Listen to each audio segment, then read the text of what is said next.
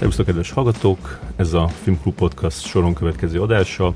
Engem Marga Ferencnek hívnak, műsorvezetőtársa Mester Ázi Lili. Sziasztok! Vendégünk pedig Szentgyörgyi Bálint, a Besúgó című új magyar HBO sorozat alkotója. Sziasztok! Rólad még annyit érdemes tudni, hogy ezelőtt 2 rövidfilmet csináltál, Koller Éva bátorsága és az Elszámolni való című, mindenkettőnek Törcsik Franciska volt a főszereplő. Igen. Hol nőttél föl, mivel foglalkoztak a szüleid, és hogyan szeretted meg a filmeket? Össze-vissza nőttem föl egy ilyen nagyon fura családtörténetbe, hogy tulajdonképpen Miskolcról jön mind a 2 szülőm, ők a Földes Ferenc gimnáziumba találkoztak. Ott szerettek egymásban, egészen 16 éves koruk óta együtt vannak, és most már az 50-es évei közepén vannak, úgyhogy ez egy ilyen hosszú házasság, egy ilyen tényleg nagyon szerető család. Az apám a külügyminisztériumba került pont rögtön az egyetemi évei után, ami nagyjából a rendszerváltásnak az időszaka, és különböző kiküldetésekben, magyar nagykövetségeken dolgozott össze-vissza a világban. Úgyhogy egy ilyen nagyon eklektikus vándor életben nőttem föl, részben Nyugat-Európában, részben egy amerikai környezetben. A legtöbb évet azt hiszem, hogy Párizsban töltöttük, és összesen 12 iskolai év alatt volt 7 különböző osztályom, ahol mindig én voltam az új fiú. De érdekes módon Párizsban van, és Franciaországban van egy ilyen klikkesedés megelőző rendszer az oktatásban, ami az, hogy minden évben újra keverik az ABC osztályt, hogy ne legyenek ugyanazok az osztálytársait 2 egymást követő évben, és ez okozta azt, hogy 12 év alatt 7 iskolám volt, de 9 különböző osztályom. Tehát még ez a fajta állandóság sem volt meg. A harmadik része a kérdésednek, hogy a filmezést azt hogy szerettem meg, az nagyon-nagyon korán, borzasztóan korán kezdődött, még óvodás voltam. Mégpedig úgy kezdődött, hogy volt egy ilyen 5 éves korom körül volt egy pont, amikor fölfigyeltem arra, hogy elküldenek aludni, és amikor elküldenek aludni, akkor van egy ilyen másik mágikus felnőtt világ, ami úgy megy tovább, hogy tudod, te próbálsz elaludni, de kint még ég a villany, még hallod, néha beszűrődik, hogy beszélgetnek, néha beszűrődik egy tévé. És úgy izgatta a fantáziámat, hogy mi az, amiből kimaradok, mint hogy valószínűleg minden gyerekét. És emlékszem, hogy volt, hogy így kilopakodtam, és a szüleim volt, hogy filmet néztek együtt. És akkor láttam, hogy ez nem olyan, mint amit nekem adnak, hogy rajzfilm, hanem ebbe igazi élő szereplők vannak, és úgy valahogy sokkal kiélezettebbnek és komolyabbnak tűnik. Egyébként emlékszem, hogy azt hiszem, de lehet, hogy ezt már csak konfabulálom, hogy az elnök különgépe, ez az Air Force One, a Harrison Forddal volt az egyik dolog, amit néztek, és így emlékszem, hogy talán vérzik benne a halánték a Harrison Fordnak, hogy van ott valami tapaszt, vagy nem emlékszem pontosan, régen láttam a filmet, de az úgy megvan gyerekkoromból, hogy azt úgy távolról látom, hogy nézik. És akkor elkezdtem azt kérni a szüleimtől, hogy szeretnék én is olyan filmeket látni, amiben igazi emberek vannak, és nem rajzfilmfigurák. És valahogy annyit mondogattam ezt, hogy nagyon iszonyatosan okos módon, nem tudom, hogy melyikük kettejük közül, elkezdtek nekem videóra, ugye a 90-es éveknek a végén járunk, videóra fölvenni mindenféle olyan régi filmklasszikust, amiben nincs vér, vagy nincs szex, tehát amit egy kisfiú megnézhet, és általában ezek irodalmi alapanyagoknak voltak az adaptációi. Általában egy ilyen nagy aranyidőszakból jöttek a 60-as évekből nagy részt, például emlékszem Jean Gabin főszereplésével a Nyomorultakra, ugye Victor Hugo regényéből, amit mindig felvettek nekem, és néztem, emlékszem a Casablanca-ra, emlékszem a Tenkes kapitányára, az Ente Ferenccel, emlékszem azokra a jókai adaptációkra, amiket a Várkonyi Zoltán csinált a magyar filmnek a szerintem nagy hőskorában. És akkor valahogy, ahogy állandóan költöztünk, ez egy ilyen állandóság volt a gyerekkoromban, hogy ezek a sokszor magyar filmek, ezek jönnek velünk. És nagyon korán, igazából még nagy csoportos óvodáskoromban én már mondtam, hogy filmezni szeretnék, csak hát nyilván egy ekkora gyereknek az nem válik még szét teljesen, hogy milyen feladatokból tevődik össze egy film, csak azt tudtam, hogy filmezni szeretnék. Talán az a Három testőr adaptáció volt, ami ugye löketet adtam be, a Michael York a főszereplő, ha arra emlékeztek. Most volt 80 éves egyébként, a napokban pont olvastam. És azt nagyon-nagyon szerettem. Tehát a humorát is nagyon szerettem, de azt is, hogy annyira komolyan volt véve benne ez a korszak, amit bemutat a humorával együtt, és valahogy úgy elkapta Dumának a szellemiségét az egész. És amikor elkezdtél így saját fejed után menni, mármint, hogy moziba mondjuk, vagy filmeket nézni, akkor az teljesen így folytonos volt ezzel, hogy nézted ezeket a klasszikusokat, vagy ilyen igényes filmeket, és aztán pedig hogyan váltott át mondjuk a kortársba? Érdekes az, hogy valahogy az mindig is eklektikus volt az ízlésem, hogy azt szoktam erre mondani, hogy Gandhi, Bambi, Zombi. Tehát, hogy így ebbe a sorrendben. Én rám ugyanakkor a hatással volt Szabó István, mint mondjuk Luc Besson. És nem az volt, hogy gyerekkoromban ott vannak ezek a klasszikusok, és aztán amikor egyedül elkezdem felfedezni, hogy mi van még, akkor is párhuzamosan fut egymás mellett a kettő, és valahogy nem éreztem cikinek szeretni a Taxi 2-t úgy, hogy közben szerelmes vagyok a napfény ízébe, és nem volt semmi problémám azzal, hogy hat rám a Mephisto úgy, hogy közben a Rocky-t is tudom értékelni Sylvester Stallone-néval. Sőt, azt szoktam mondani, hogy nem a két legidőtállóbb film a világon, de most így 30 körül az életemben azt, amit a két legrelevánsabb filmnek érzek, az pont a Mephisto meg a Rocky. Azért, mert a Mephisto nekem tökre arról szól, hogy mi ne váljon az emberről ebben, mi ne váljon az emberből ebben az országban. A Rocky meg arról szól, hogy mi ne szűnjön meg lenni. Én először úgy találkoztam a neveddel, hogy most egy kicsit beleugrok így a közepébe, de aztán hogy így vissza fogunk menni, hogy mondták, hogy többen pályáznak arra, hogy következő magyar HBO sorozatot ők csinálhassák meg, és az egyik közülük ez a semmiből jött fiatal srác, aki egy kész koncepcióval állt elő, amit azt hiszem, hogy már akkor így elhangzott, hogy amit teljesen meg is írt végig, és akkor utána néztem, hogy így mit csinált korábban ez az ember, és akkor megszereztem a két kisfilmet, és akkor megnéztem őket ott gyorsan, és úgy érteni véltem, hogy mert ugye ez a két kisfilm, a Koller Éva bátorsága és az Elszámolni, mind a kettő nekem egy kicsit olyannak tűnt, hogy mint ilyen demo, ilyen bemutatkozás, és azt is írtam róla akkor, hogy a Twitteren, hogy itt egy csáv, aki még a Madarász Istinél is a hollywoodiasabb, ami aztán vicces után Madarász István pedig bekerült a sorozatodba. Te oldaladról ez hogy nézett ki? Hát köszönöm először, és nagyon, nagyon jól esik. Nagyon szerettem a Madarász Istit, egyébként nagyon jóba vagyunk, így aztán különösen. Hát nem próbáltam semmilyen, se rendező, se író szakra nem adtam be soha a jelentkezésemet, aminek egy nagyon egyszerű oka van, hogy én nagyon nehezen viseltem az iskolát egész életemben, nagyon nem igazán volt benne sikerélményem, és nehezen, nagyon tényleg tanulni szeretek a legjobban az életben, és az a célom, hogy életem végig tanuljak, de kevés dolgot utálok annyira, amikor tanítanak. Tehát az nem az én ritmusomban történik, és sokkal önazonosabbnak éreztem azt az első pillanattól kezdve, hogy a magam útját járjam abban a tekintetben is, hogy kerülök a kamera mögé.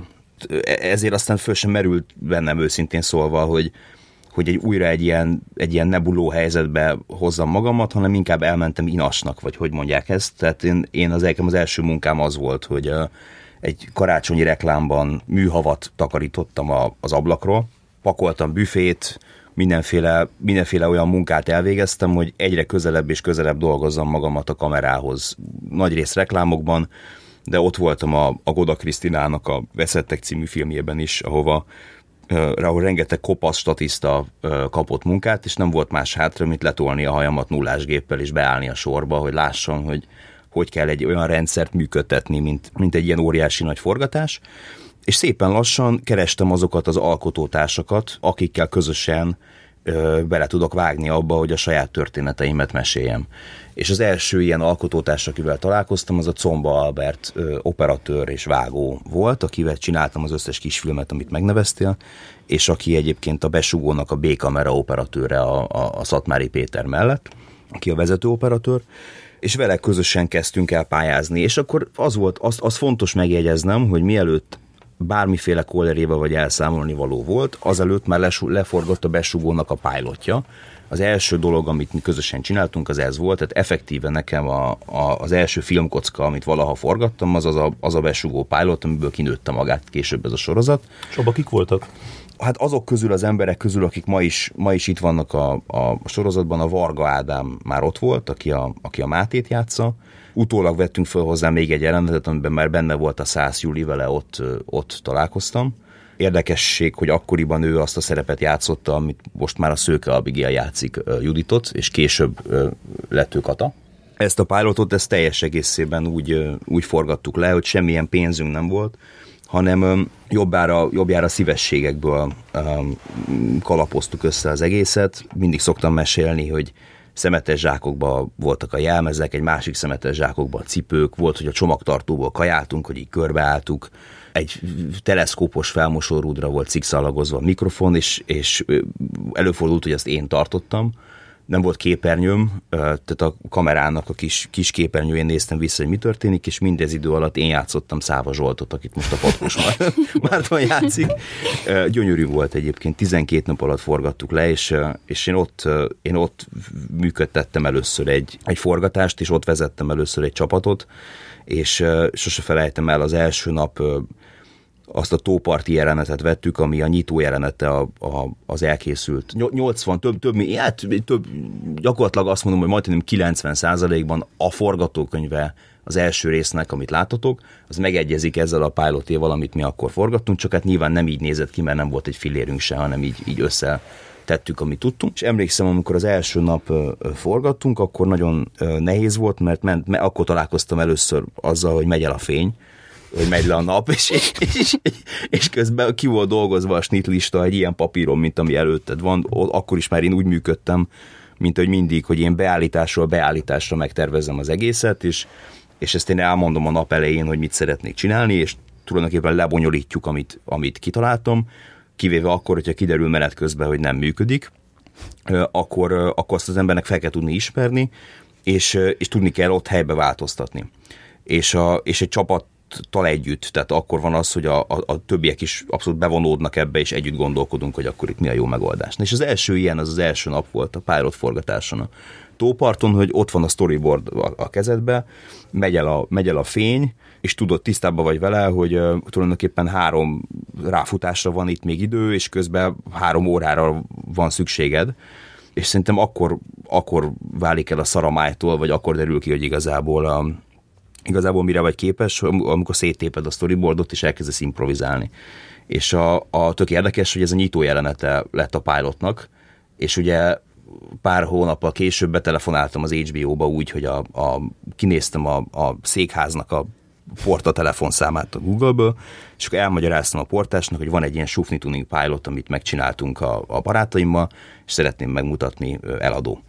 És akkor sikerült beszélnem valakivel, aki a kreatív igazgató körül dolgozott, aki adott egy időpontot 2 hónappal későbbre, és tudtam, hogy azt fogjuk levetíteni 2 hónappal később, aminek a nyitó jelenetét ott improvizáltuk. Igazából akkor a képileg, mert pont akkor ment el a fény, és éreztem, hogy lesz egy rés a pajzson 2 hónap múlva, át lehet törni az üvegplafont, mert meg fogja nézni az HBO ezt a pilotot, és ugyanolyan esélyt adnak nekem, mint bárkinek. És már Rockyról beszéltünk, meg Mephistoról az egésznek az elején, arra gondoltam, hogy Rocky most biztos azt csinálná, hogy bár dolgozik napközben, egész éjszaka ír, hajnalban ír, és akkor tovább írtam a történetet. És az, amit te hallottál, hogy az ott egy készre írt, vagy hát befejezett forgatókönyv volt, az valóban az volt, hogy levetítettük a pilotot, és akkor nagyon tetszett, és feltették azt a kérdést, amire egyébként készültem, hogy van-e elképzelésem, hogy folytatódik tovább az egész, és akkor kinyitottam a hátizsákomot, és mondtam, hogy itt a második rész forgatókönyve, a harmadik rész forgatókönyve, a negyedik rész forgatókönyve, ez az évad első fele, és szeretnék rendezni. És akkor így indult ez a... Csak az HBO-t kerested meg ezzel? Csak, hogy az volt az elvem, hogy ha ők elhajtanak, akkor megyek máshol. És utána volt egy pillanat, amikor úgy nézett ki, amikor így a szakadék szélére kitáncolt az egész projekt, hogy mégse tud az HBO-nál megvalósulni, akkor voltak ilyen gyengébb próbálkozásaim máshol, de ezt igazából nem is említésre méltom, nagyon gyorsan meggondoltam magát az HBO, csak egy kis turbulencia volt később. És akkor csak ezek után kezdted el csinálni a kis filmeket? Igen. De azzal az elképzeléssel, hogy megtanulsz rendezni, vagy kipróbálod magad élesben? Hát azzal, hogy nem. Őszintén, az is nyilván egy oldala, hogy gyakoroljak, de én ezeket a történeteket tényleg el akartam mondani, teljesen komolyan véve. Én nekem nagyon fontosak voltak ezek a forgatókönyvek. Az történt ugye, hogy a Besúgó pilot előtt is én pályáztam támogatásért, kisfilmtámogatásért, és teljes joggal nem adtak pénzt. De miért adnának pénzt valakinek, aki még nem csinált semmit, és amúgy nincs is diplomája, és akkor én megértettem, hogy na, tehát ha nehezebb utat választottam az életben, vagy fene tudja, mi a nehezebb út, de az én utamat, akkor az azt jelenti, hogy össze kell hozni valami súfni tudninkba, ami mutatja a minőségét annak, amit tudok. És az tűnt egy racionális üzleti ötletnek, hogy az ne egy kisfilm legyen, amit súfni tudunk, és ne egy, nagy játékfilm, ami kifut a moziba, aztán vége van, hanem egy sorozat első része, és akkor az ember hosszú távon el tud helyezkedni a szakmában, hogyha az valakinek kell. És akkor utána visszamentem az állami szervhez, kisjátékfilmért pályázni, és megmutattam nekik a trélerjét ennek a 42 perces pilotnak, és mondtam, hogy most írtunk alá az HBO-val, én tökre szeretnék rövid filmeket csinálni, és akkor adtak erre lehetőséget. De oda vigyél minket vissza, Léci, hogy a Besúgó 1985 Száva Zsolt sztoria, ez honnan? Ezt képzeld el, hogy ez úgy volt, hogy kavargott a fejemben egyrészt az, hogy nagyon szeretnék foglalkozni ezzel a korszakkal, és méltatlanul feldolgozatlannak érzem ezt az egész Besúgó témát. Különösen érdekesnek tartottam azt, hogy velem egyidős emberekről van szó, vagy tőlem fiatalabb emberekről, akiket ez érinthet, vagy érinthetett. És azt is éreztem, hogy úgy lehetne ezt jól megírni, hogyha egy olyan típusú zsáner alappal találkozna, ami ez a klasszikus amerikai beépül a rendőr és elveszti, hogy kinek a pártjánál, tudod, a Point Break, vagy a totálisan viccből mondom, de az első Fast and Furious, amikor még beépül a Paul Walker. Tehát mennyire vicces lenne ezt úgy közelhozni a fiatalokhoz, hogy teljesen hiteles a történelmi háttér, és az egészet érdemes megnézni igazából bárkinek, akit érdekel a korszak, de közben becsomagolni a keserű pirulát egy édes ostjába, hogy finomabban lemenjen. És akkor ezen gondolkoztam, és úgy írtam ezt a pilotot, amit leforgattunk Shooting Tuningban 12 nap alatt, hogy nagyon sokszor utasítottak vissza, amikor pályáztam ezekkel a kisjátékfilmekkel, és földühöttem egy alkalommal, de nem a szervre dühöttem fel, mert tudtam, hogy igazuk van, hanem egyszerűen úgy éreztem, hogy már nagyon szeretnék megnyilatkozni. Biztos sok fiatal rendezővel találkoztok, aki nagyon szeretne megnyilatkozni, és nagyon hasonlít a dühre az a szólni akarok érzés, vagy úgy érzem, hogy meg akar belőlem valami szólalni érzés, amit ilyenkor érzel, és akkor leültem, és 4 nap alatt írtam meg azt a pilotot, amit leforgattunk. De hallottál egy ilyen sztorit, hogy volt egy fiatal srác valamelyik kollégiumban? Nem, hát rengeteg ilyen sztori. Tudtam, hogy rengeteg ilyen sztori volt. Nagyon sokat olvastam egész életemben a történelemről. Mindig el szoktam mondani, hogy minél messzebb kerültem Magyarországtól, annál jobban felerősödött bennem az, hogy mennyire érdekel engem a hazám, és mennyire érdekelnek ezek a történetek, és rengeteget olvastam történelmi témájú tényirodalmat egész életemben, és ebből az állandó, öntudatlan érdeklődés vezérelte kutatásból nőtte ki magát a Koller Éva, az elszámolni való, mindjárt rátérünk konkrétan, hogy ezek tesztköröke vagy nem, amit kérdeztem, mert nem felejtettem el, hogy még nem válaszoltam. És így a Besúgónak az alap témája is. Ami meg a konkrét kérdésedet illeti, teljesen komolyan vettem azt, hogy ezekben a kis filmekben ezeket a történeteket el szeretném mondani. Talán az elszámolni valónál volt az már, hogy az ugye egy nagyon hasonló korszakban játszódik, 89-ben játszódik, nem sokkal azután, mint a Besúgó. És ott éreztem, hogy tesztelgetem már a képi világot. Amikor ennek utána néztem, például az is kiderült, hogy egyik se került be a friss húsra. Igen. És hogy ez neked akkor egy ilyen pofon volt?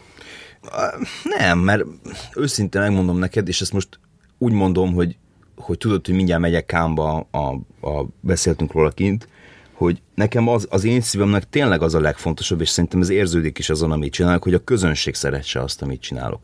Szóval, hogy ha most elém tolnál egy olyan szerződést, hogy Bálint itt kell aláírni, soha életedben semmilyen díjat nem fogsz kapni, viszont a közönség a tenyerén hord életed végéig, aláírnám. És valahogy ez olyan, hogy nem, én azért ahhoz elég fiatal vagyok még, hogy ez nem útközben alakult ki bennem ez a reflex, hanem ez mindig így volt. Én mély dolgokat szeretnék csinálni, amik nagyon önazonosak nekem, és a közönségnek úgy érdekesek, hogy valódi minőséget adnak. És azt érzem, hogy nagyon sok... Tehát akkor gyakorlatilag nem ért csalódás eddig ebben a szakmában?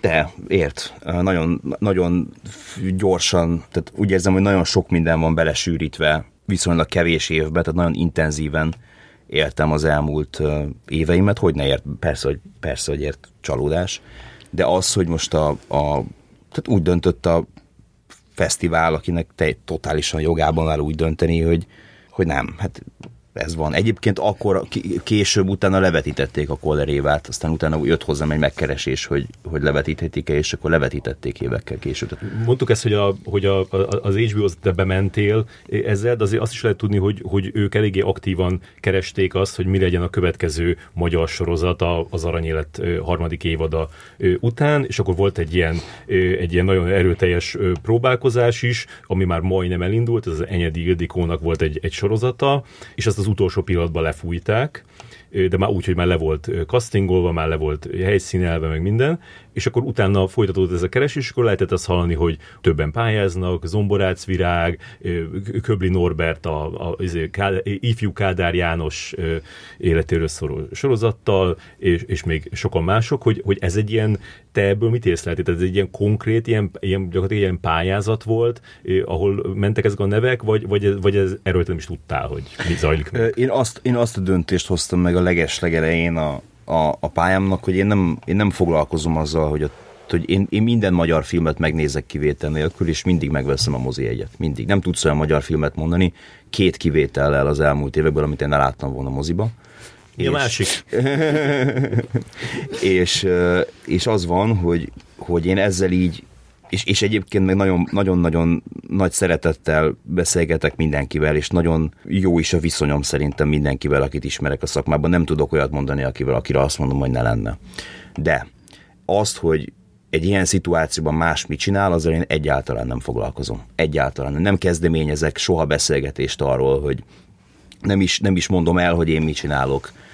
Az egy idő, szerintem nem szabad, nem jó befektetése az idődnek, hogyha ezen a pályán, hogyha azzal foglalkozol, hogy a másik mit csinál, hanem azzal érdemes foglalkozni, hogy te hogy tudsz őszintén beszélni a közönséggel. De volt egy ilyen konkrét versenyhelyzet? Tehát neked ott be kellett menni időről időre, és prezentálni, újabb körök voltak, vagy tehát hogy nézett ki ez a kiválasztás, hogy aminek a végén te lehettél az ember, aki csinálta az új magyar HBO sorozatot? Olyan borzasztóan sok körre én nem emlékszem. Én arra emlékszem, hogy leadtam a forgatót, bementem ugye levetíteni a pilotot, a forgatókönyveket átadtam, utána volt egy olyan, hogy ezeket le kell fordítani angolra azért, hogy a kinti vezetőség felmérhesse, hogy ennek mennyi értelme van, aztán utána van egy találkozó a kinti vezetőséggel. Inkább arra emlékszem, hogy nagyon-nagyon sokat kell várni ezek között, a stációk között, amíg nem történik semmi. Azt feltételezem, hogy ha ilyenfajta versenyhelyzet volt, lehet, hogy akkor mással is foglalkoztak abban az időben, de tényleg nem érdekelt ez engem, hogy más mit csinál. Most se így, most se tudom ezt így megközelíteni. 29 éves fiatalember vagy, és nézegettem ezeket a filmeket, amit csináltál, és az egyik 48-ban játszódik, csináltál egy dokumentumfilmet, ami az 56-os vérbírónak a története és az ő múltja, tehát még 1942-re is visszamész, 1989 az elszámolni való, és most a Besúgó 85. Van-e valamilyen különleges kapocs közted és a múlt között? Szerintem az a távolságból fakad, hogy nem itt nőttem föl, és ezért aztán van egy ilyen külső rálátásom a hazára, ahol élünk, meg a városra, amiben élünk. Én nagyon-nagyon szeretem Budapestet, és valahogy mindig érdekelt a hangulata a múltnak. Mindig azokat a filmeket szerettem a magyar filmtörténelemből is, amik a múlttal foglalkoznak. vagy valamilyen olyan történelmi fordulóponttal, ahol amiket emberi sorsokon keresztül mutatnak be. Szeretnék egyébként olyan filmet is csinálni, ami a jelenbe játszódik. Én egyáltalán nem zárkozom el ettől, csak valahogy azok a dolgok, amik kijöttek belőlem eddig, azok ehhez kapcsolódnak. És van valamilyen stratégiád, vagy valamilyen alapelved, ahogy a múlthoz nyúlsz, vagy pusztán egy ilyen intuitív érzelmi alapon közelíted meg ezeket a történéseket?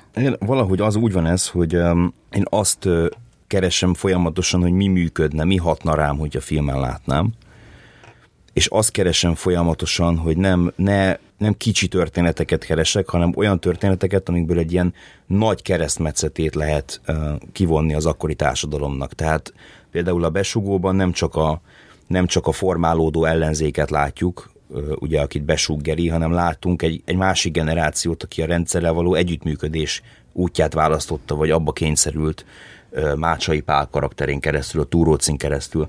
Tehát már is egy tágabb keresztmetszetét látjuk az akkori korszaknak, az akkori Budapestnek. És ott van ugye az is, hogy nagyon sok társadalmi réteget látunk a Besúgóban. Látjuk azt, aki első generációs értelmiségi, és próbálja ezt leplezni. Látjuk azt, aki a Pasarétről származik, és a kor egyik potentátjának a lánya. Látjuk Száva Zsoltot, akiről igazából nem teljesen tudjuk egyenlőre, hogy honnan jött.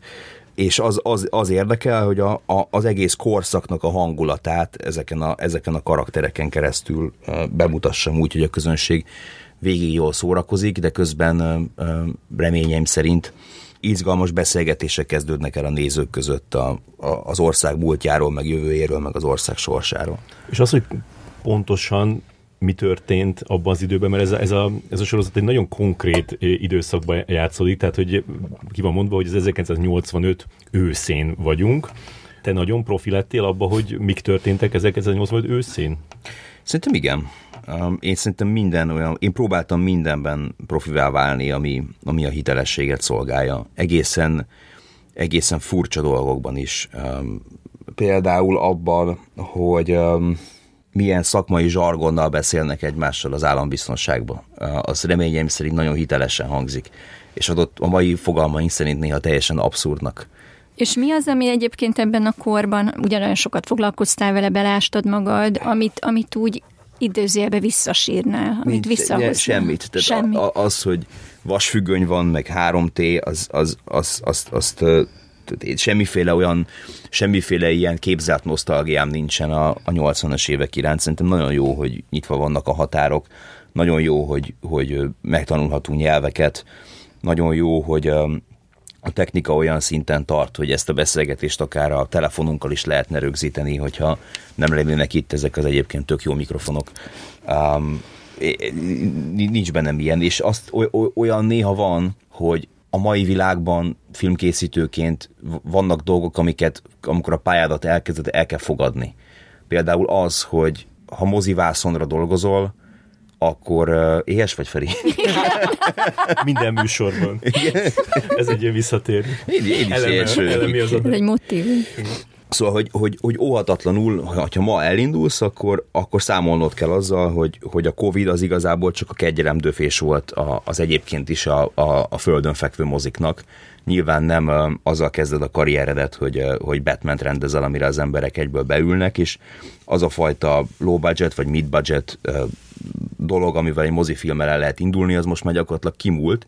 Tehát be vagy határolva már egy csomó szempontból, és abban a korszakban, hogyha annak a kevés embernek az egyike voltál, aki forgathatott, akkor számot tarthattál arra, hogy tömegek fogják nézni a filmedet egyből. Nekem ugye sose volt még, tehát kvázi nekem az első nagyjátékfilmem, ami úgy szokták mondani, hogy így jöttem film, ugye, az a Besúgó, ami egy tévésorozat, vagy egy streaming sorozat, és nem cserélném ezt el a világon semmiért. Ez nagyon időszerű, és nagyon, nagyon jó nekem, és nagyon kényelmes nekem ez a közeg. De talán, ha egyetlen dolgot mondhatnék a 80-as évekből, akkor azt mondanám, hogy akkor lehetett volna az első filmet moziba csinálni. Hozzáteszem, hogy szerintem nem volt a csúcson a magyar filmgyártás a 80-as években, tehát 1985-ben lehet, hogy hosszú távon sokkal rosszabbul jártam volna, hogyha akkor vagyok ennyi idős, és akkor indulok, sőt valószínű. Ugorjunk kicsit vissza erre a másik idősíkra, amin megyünk, tehát ez ahol várod, hogy kihirdessék az eredményét a pályázatnak az HBO-nál, hogy ez nem így volt, tehát nem várok egy pályázati eredményt, hanem azt várom, hogy én meg tudom-e valósítani az elképzelésemet, vagy nem. Tehát fogalmam sincs, hogy ki van még akkor ott, és milyen tervekkel ez. Ezt nem is tudtam, meg nem is foglalkoztam ezzel direkt, hanem tehát azt vártam, hogy kapjak egy zöld lámpát, vagy egy pirosat. És az hogy nézett ki, amikor elmondták neked, hogy megcsináltad? Arra az nagyon érdekes, mert van egy a barátnőmmel voltam akkor otthon, és annyira jó reflexe van az Áginak, mert ő egyébként fotószakot végzett, és szokott így olyan reflexből fotóz olyan pillanatokban, amikor annak ellenére, hogy én egy filmrendező vagyok, nem fotózok reflexből, és fogalmam sincs, Feri, hogy jön létre egy ilyen helyzet, de a földön feküdtem, amikor csörgött a telefon. Úgy beszélgettünk, hogy valamiért a földön feküdtem, és akkor felvettem, és az Anna volt, és nagyon, nagyon lelkes volt Závorszky Anna, és mondta, hogy van egy green lightunk, és emlékszem, hogy így már a beszélgetés közben elkatintotta az Ági, tehát van egy ilyen tök jó fényképem arról a pillanatról, amikor ez kiderül, és utána, amikor leraktam, addigra meg már elkezdett videózni, és nagyon vicces visszanézni azt a videót, mert nyilván semmire nem emlékszem az egészből, tudod, milyenek ezek a pillanatok az ember életében, hogy egy ilyen derültékből villámcsapás.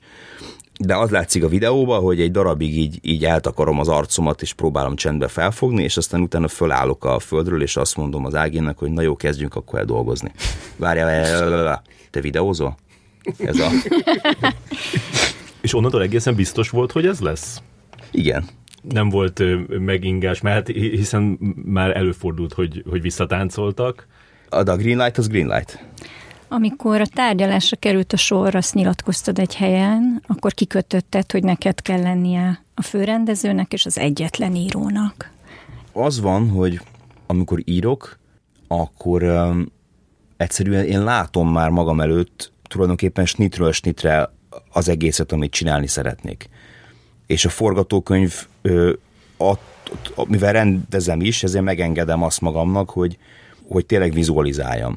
És akkor, amikor mondjuk elmegyünk helyszínt keresni, akkor én nem csak úgy keresek helyszínt, hogy mi az, ami megjeleníti azt, amit írtam, hanem hogy ami már a fejemben van snittelés, azt itt le lehet-e bonyolítani, vagy nem lehet lebonyolítani.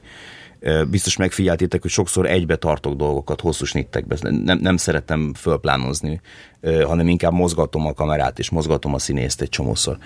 És ezeket a dolgokat ugye úgy tudja az ember megcsinálni, hogyha íróként annak a rendezőnek ír, aki ő maga a rendezőként, meg nem az van, hogy meg kell találni a hangot, vagy kompromisszumot kell kötni azzal az íróval, akit nem is biztos, hogy szeretek, csak mellém rendelt a sors. Eleve a kollega fogalma olyan furcsa nekem, mert nekem vannak barátaim, meg ellenségeim, a kollega az meg kicsit olyan, hogy a naptól, meg a szituációtól függ, hogy a barátom-e, vagy az ellenségem, és ez az úgy nem egy egyértelmű viszony, tehát azt úgy nem, tehát azt megcsam én, és tök jó, tök harmonikusan dolgozunk így együtt, tudod, az író. De mi volt az HBO reakciója? Ez mennyire általános, hogy valaki ezt kiköti? Egyáltalán nem érződött általánosnak, de az is érződött, hogy ők nem bánják ezt. Tehát, hogy ők támogatni akarják azt a munkamódszert, ami annak az embernek a munkamódszere, akikben ők bíznak. Te nem érezted azt, hogy annyira tetszett nekik a forgatókönyved, hogy lenyelték azt, hogy még rendezni akarsz? Nem kellett volna nekik semmit lenyelni. Ha semmit nem kellett volna. És ha lehetett volna, akkor te az összes részt rendezted volna? Akkor, amikor belevágtunk a folyamatban, akkor azt gondoltam, hogy igen. De az az igazság, hogy nem voltam annak a tudatában, annak a tapasztalatnak a birtokában, hogy 72 nap az pontosan mit jelent, úgyhogy utómunkázol és utána. És azt gondolom, hogy nagyon, nagyon jó ez így, hogy én nyitok és én zárok az évadban. És azt is gondolom, hogy csodálatos partnerre találtam az Áronban és a Bencében, Mátyási Áronban és Miklózics Bencében. Abban a tekintetben, hogy nagyon befogadóak voltak, megértették azt, hogy nem csak egy forgatókönyvíróval beszélnek, hanem nekem ott van a fejemben az egész, és nem bontottam ketté eleinte, hogy melyik epizódot kirendezi, és elmondtam nekik beállításról beállításra azt, ami a fejemben van, amikor leültünk. És azt kértem tőleg, hogy értik a stílust, és legyen az a közös célunk, hogy ne tudják megmondani a nézők, hogy melyik epizódot kirendezte. Tehát ne legyen egy diskrepancia közöttünk, hanem tűnjön teljesen homogénnek az egész, és akkor az jó lesz. És ők nagyon-nagyon partnerek voltak, és csodálatos ötleteket hoztak vizuálisan a maguk epizódjaiba, amik abba a koncepcióba illeszkedtek, amit mi megbeszéltünk az elején, és én azt érzem, hogy teljesen egységes a... De akkor a rendező kiválasztásában te is részt vettél? Mint a sorozat kreátora. Mint egy castingon jöttek az emberek? Tulajdonképpen igen. Mi volt számodra az igazi újdonság, valami, amit amiben úgy bele kellett szokni a kisjátékfilmek és a dokumentumfilm forgatása után ebben az HBO rendszerben? Hát a stábnak a mérete az egy nagyon nagy újdonság volt, tehát én ahhoz voltam mindig szokva, hogy ugye egy pici stábot vezetek, kevés embert vezetek, itt meg volt egy ilyen óriási nagy hadsereg, és nyilván valamilyen szinten az is, hogy az ember ilyenkor egy nagy stúdiónak dolgozik, tehát egy amerikai félszigetnek, ami benyúlik Magyarországra, ami egyrészt ad egy nagyon nagy alkotói biztonságot, másrészt viszont akkor, amikor ennyi országban mutatunk be valamit, akkor nagyon kell figyelni arra mondjuk a zeneválasztásoknál, tudod, hogy működjön az, ami nekünk egy ikonikus sláger, nem feltétlenül működik ott is, vagy mondjuk rengeteg népzenét használtam mindig, és egyébként a Besúgóban is van. És mondjuk az egy meglepő dolog volt, hogy ez nem működik feltétlenül kint, és ebből ezért aztán egy picit vissza kell venni, ilyen típusú. És amikor így készültetek arra, hogy forgatni fogtok, akkor már így belefolytak a külföldiek ennek a fejlesztésébe, és ezt nagyon így szem előtt kellett tartani, hogy ezt jó pár országban fogják megnézni, tehát olyannak kell lenni, hogy ők is értsék. Hát amiket most elmondtam, ezek voltak azok a sarkalatos pontok, ahol erősen belefolytak, és az összes többi részben meg engem csak emeltek, és csak bíztak, és nagyon jó volt. Volt gyerekkorodban valamilyen kis amatőrfilm, vagy mi volt az első mozgókép, amit csináltál? A Besúgó pilotja. Igen, semmi. Nem, nincs ez a Super 8-at kaptam gyerekkoromban, azt se tudtam, mi az a Super 8 gyerekkoromban, nem, semmi. De támogattak a szüleid. Mindig, de nem csak filmes, hanem irodalmi értelemben is nagyon biztos ízlése van szerintem mindkettejüknek is. A koromnak megfelelően adtak a kezembe könyveket, amikor gyerek voltam, nagyon sokat olvastam mindig. És amikor kiderült, hogy te csináltad meg ezt a sorozatot, akkor gondolom minden irányból megjelentek emberek, akik szerettek volna részt venni ebbe a munkába. Akár színészek, akár alkotótársak, vagy egyéb területekről. Ezt hogyan kezelted, ezt a hirtelen megnőtt figyelmet? Nem éreztem ezt őszintén szólva. Azt éreztem, hogy van egy kör, akit ismerek régről, akikkel együtt kezdtem, mondjuk a Varga Ádi, aki evidens, hogy ott van, és vannak olyan új emberek, akiket meg most ismerek meg, például Szatmári Péter operatőr, akivel egy csodálatos együttműködésünk volt, és akitől rengeteg mindent tanultam, szakmailag, emberileg, mindenhogy. De azt a fajta megnövekedett figyelmet, hogy most itt tőlem így akarnak valamit, nyilván volt olyan, hogy egy páran rám írtak, vagy nem tudom mi, de hát én nem tudok ilyen dömpingről beszámolni. És neked az HBO, az, hogy az HBO-nál dolgozhatsz, te azt mivel kötöd össze? Tehát milyen sorozatokat jelent számodra az, hogy HBO? Nekem most az utóbbi időben volt egy ilyen oldalhajtás az HBO-nak, a Cinemax, és ciki nem ciki, nekem a kedvencem, amit ott láttam, az a Banshee. Az nagyon bejött. Az amennyire bevállalós, amennyire bátor, nagyon karizmatikus főszereplő, mindenféle ilyen freak, gonoszok, az egészen más volt. Annak az első évadát láttam, és azt szerintem így végig daráltam egy az egyben. De az igazság, Feri, furcsa módon, hogy én inkább filmeket nézek, mint sorozatokat. Részben tudatosan, azért, mert nem akarok véletlenül se olyan helyzetbe kerülni, hogy történetvezetési dolgokat akár öntudatlanul is átvegyek.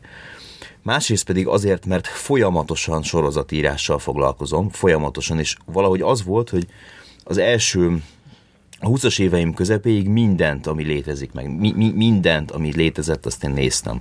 És valahogy úgy képzelem ezt el, mint amikor így sokféle dolgot megkóstolsz, mielőtt elkezdesz főzni, és valahogy amióta elkezdtem főzni, azóta időm sincsen arra, hogy évadokat daráljak, hanem azzal töltöm az időmet, hogy készítem a besugót. De hogy tanultad meg a sorozat? Tehát csak abból tanultad meg a sorozatkészítést, hogy néztél sorozatokat? Mert például arra lettem figyelmes, hogy amikor elkezdem nézni, és akkor rögtön a második rész végén már nagyon közel kerül a srác a lebukáshoz. Uh-huh. Tehát voltak ilyen szabályok, hogy például ez a lebukás veszélye, az így folyamatosan ott lebegjen, akár több szálon is. Hát inkább azt mondanám, szabályok nem voltak, inkább azt mondanám, hogy ez nekem az írói érdekem, hogy folyamatosan a nézőt behúzva tartsuk, és hogy az volt ezzel az egészen a célom, hogy egy idő után gondolkodjanak, hogy na ebből hogy gondolkodja ki magát a Demeter, ezt már nem lehet megúszni, és aztán utána mindig ugye ügyes, és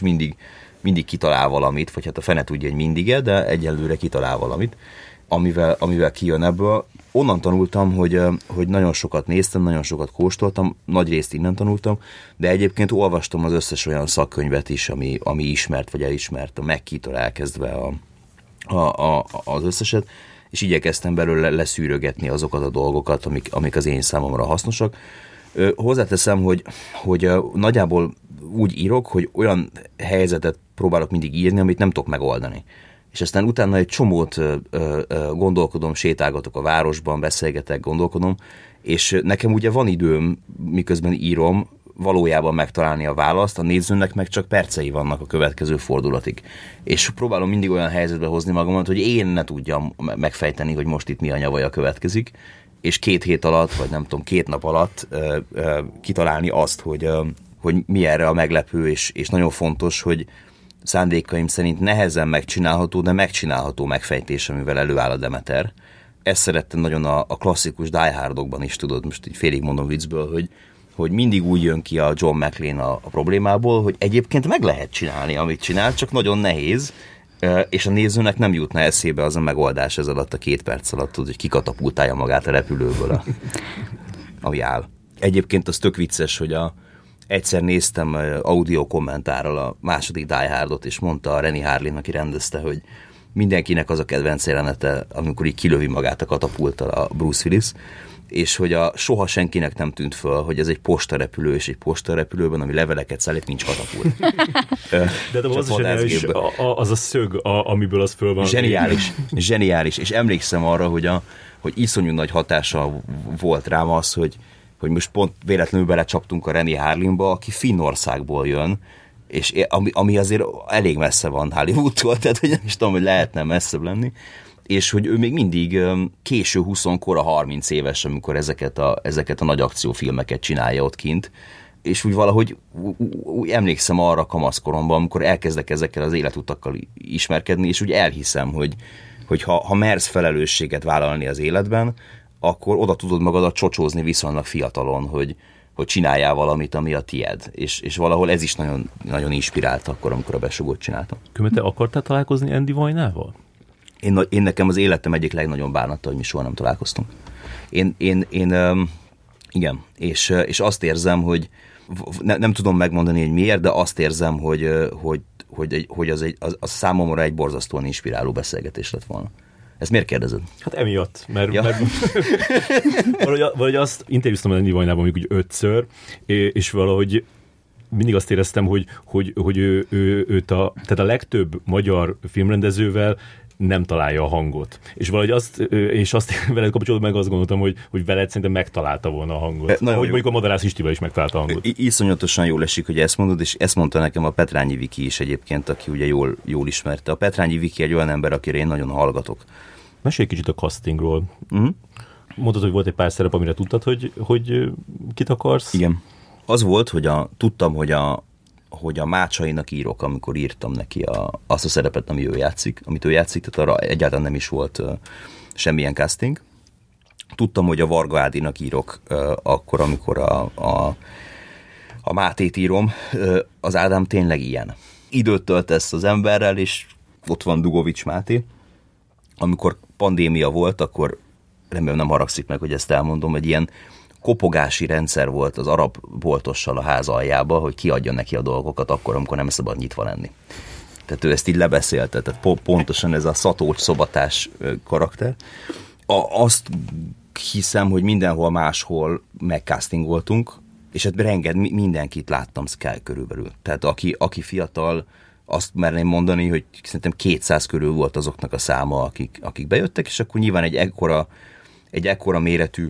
Ez élőben ment különben? Az úgy volt, hogy ugye a pandémiával egybeesett a körülbelül az első forduló, ezért volt egy ilyen self-tape hullám, amikor egyszerűen arra vagy arra voltál kényszerül, vagy úgy jöjjenek, és volt egy előválogató, ahol én nem voltam ott, egyszerűen azért, mert olyan mennyiségű ember jött, hogy nem tudsz 200 fele szakadni, még akkor sem, amikor 3 van belőled, mert ugye van egy Áron, meg van egy Bence is, és az előválogatóról kiszűrt emberek voltak azok, akik mind személyesen, akikkel személyesen találkoztunk, volt akivel én, volt akivel a Bence, volt akivel az Áron, és aki a Bencénél meg az Áronnál feltűnt, hogy érdekes számomra meg az HBO számára, azzal utána én is találkoztam, és akkor így mentünk, és az talán egy érdekes dolog, amit el tudok mesélni, hogy mindenkit mindenkivel néztem, még akkor is, hogyha a sorozaton belül csak egy vagy két jelenetben találkoznak össze. Az a reményem, hogy éreztek egyfajta kohéziót, hogy hiszed azt, hogy ez a kollégium és a benne lakók már az előtt is léteztek, hogy a sorozat elkezdődött. Mm. És az volt az elméletem, hogy ezt akkor lehet létrehozni, hogyha már a casting alatt is ezek folyamatosan össze vannak szoktatva, és együtt cigiznek, és együtt latolgatnak, és együtt gondolkodnak, és az én dolgom az, hogy még a cigizések alkalmával is figyeljek, és kiszúrjam azt, hogy kikivel működik, és ki az, akinek abszolút itt a helye. Nagyon, nagyon hosszú volt a folyamat egyébként.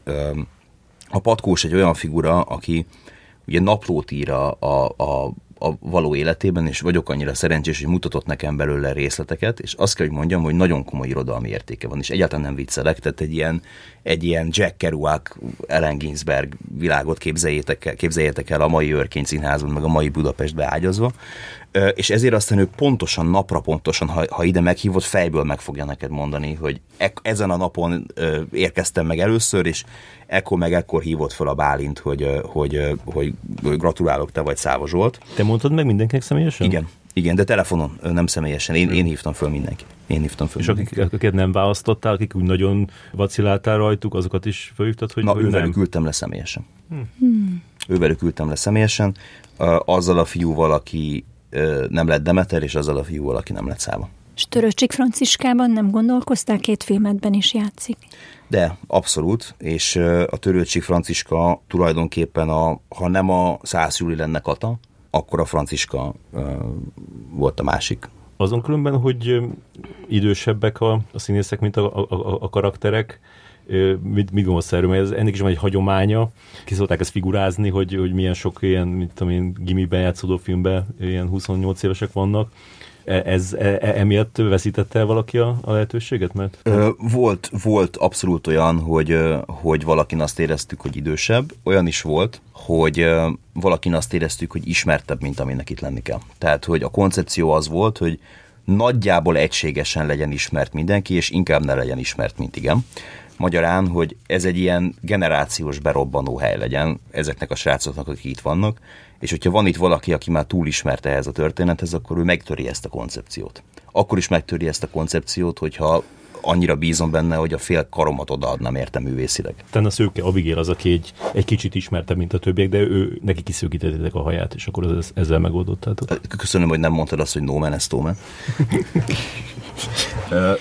Igen, az egy nagyon érdekes dolog, hogy az Abigélnek ez egy hatalmas átalakulás volt ugye az előző filmjéhez képest, az Akik maradtakhoz képest, ami szerintem csodálatos egyébként. Én azt minden fórumon elmondom, nekem az egyik kedvencem az elmúlt években.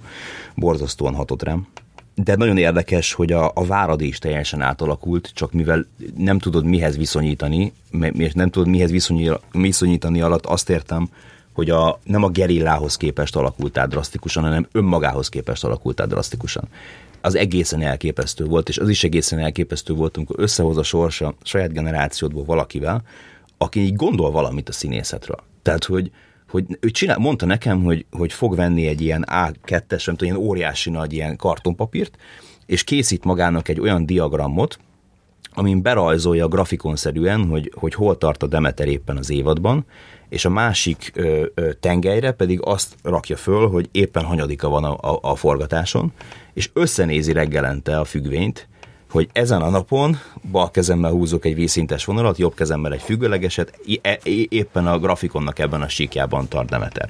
És megoldotta azt ezzel, hogy össze-vissza vesszük fel ugye a dolgokat, és a vágáskor meg így aztán sokkal nagyobb íveket tud csinálni. És ugye ezt mondta nekem a forgatásnak az elején, hogy ő így szeretne dolgozni, és akkor meg akarja nekem mutatni a grafikont, ha lehet, akkor így behozná az irodába, kicsit nagy, de majd nézzük meg együtt.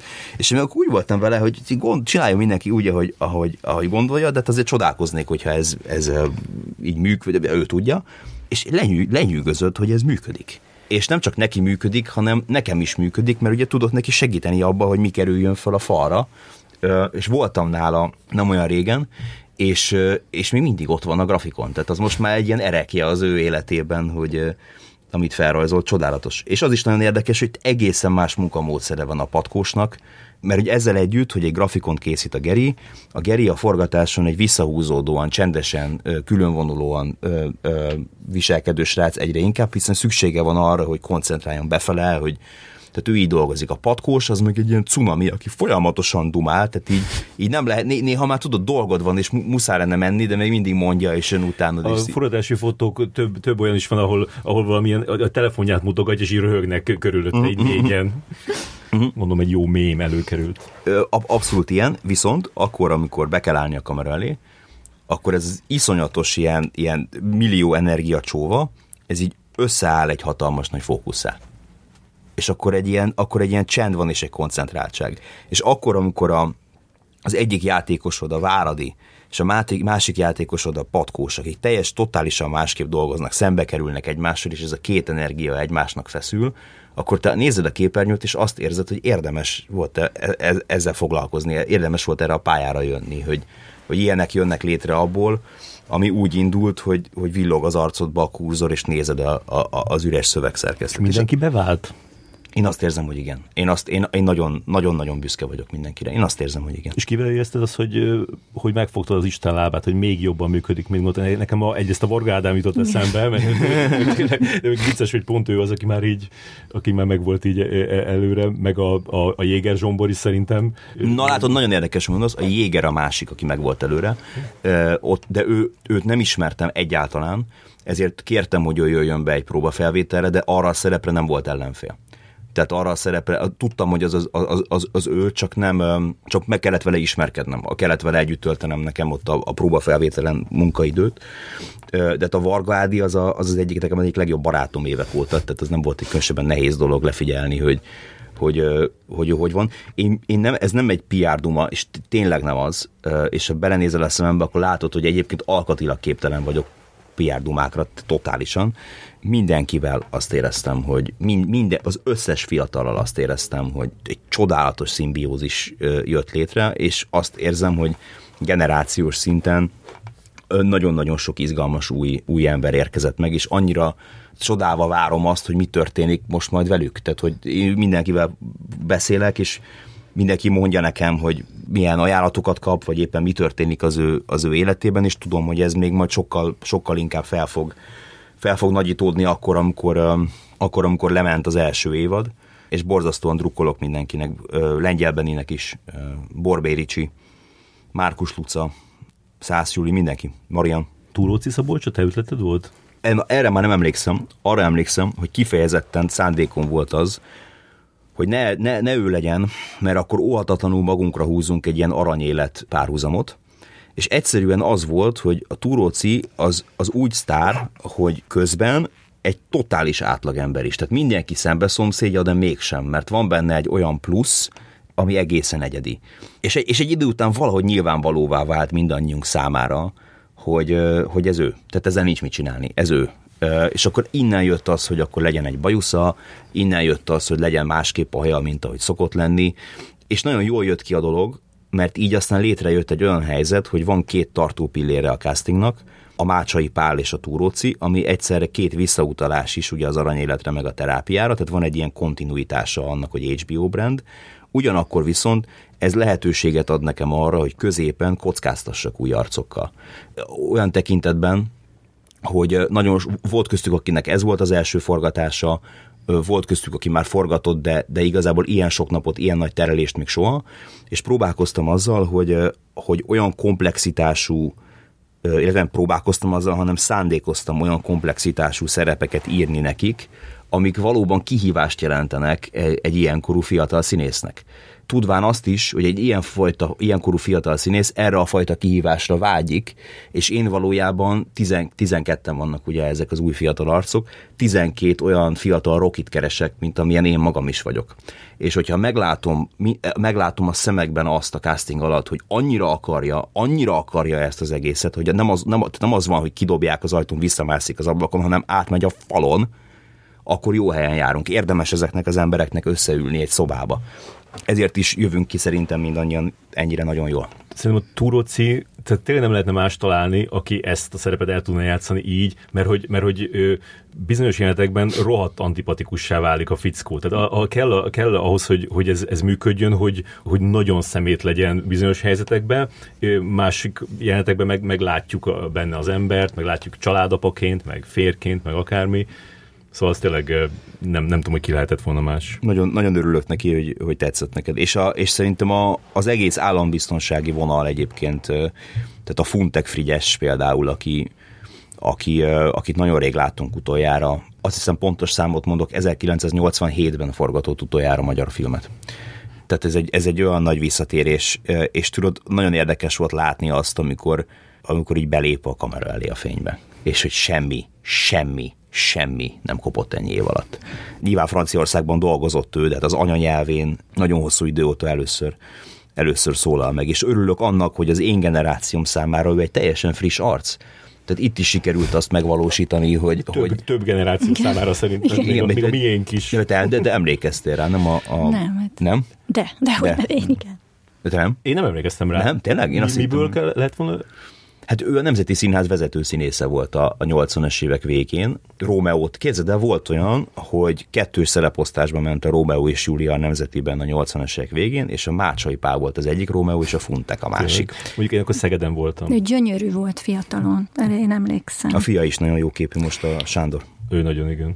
Hadd kérdezem azt meg, hogy ez teljesen átjön, hogy te egy nagyon tudatos, mindent megtervező kontrollfreak vagy, talán mondhatni.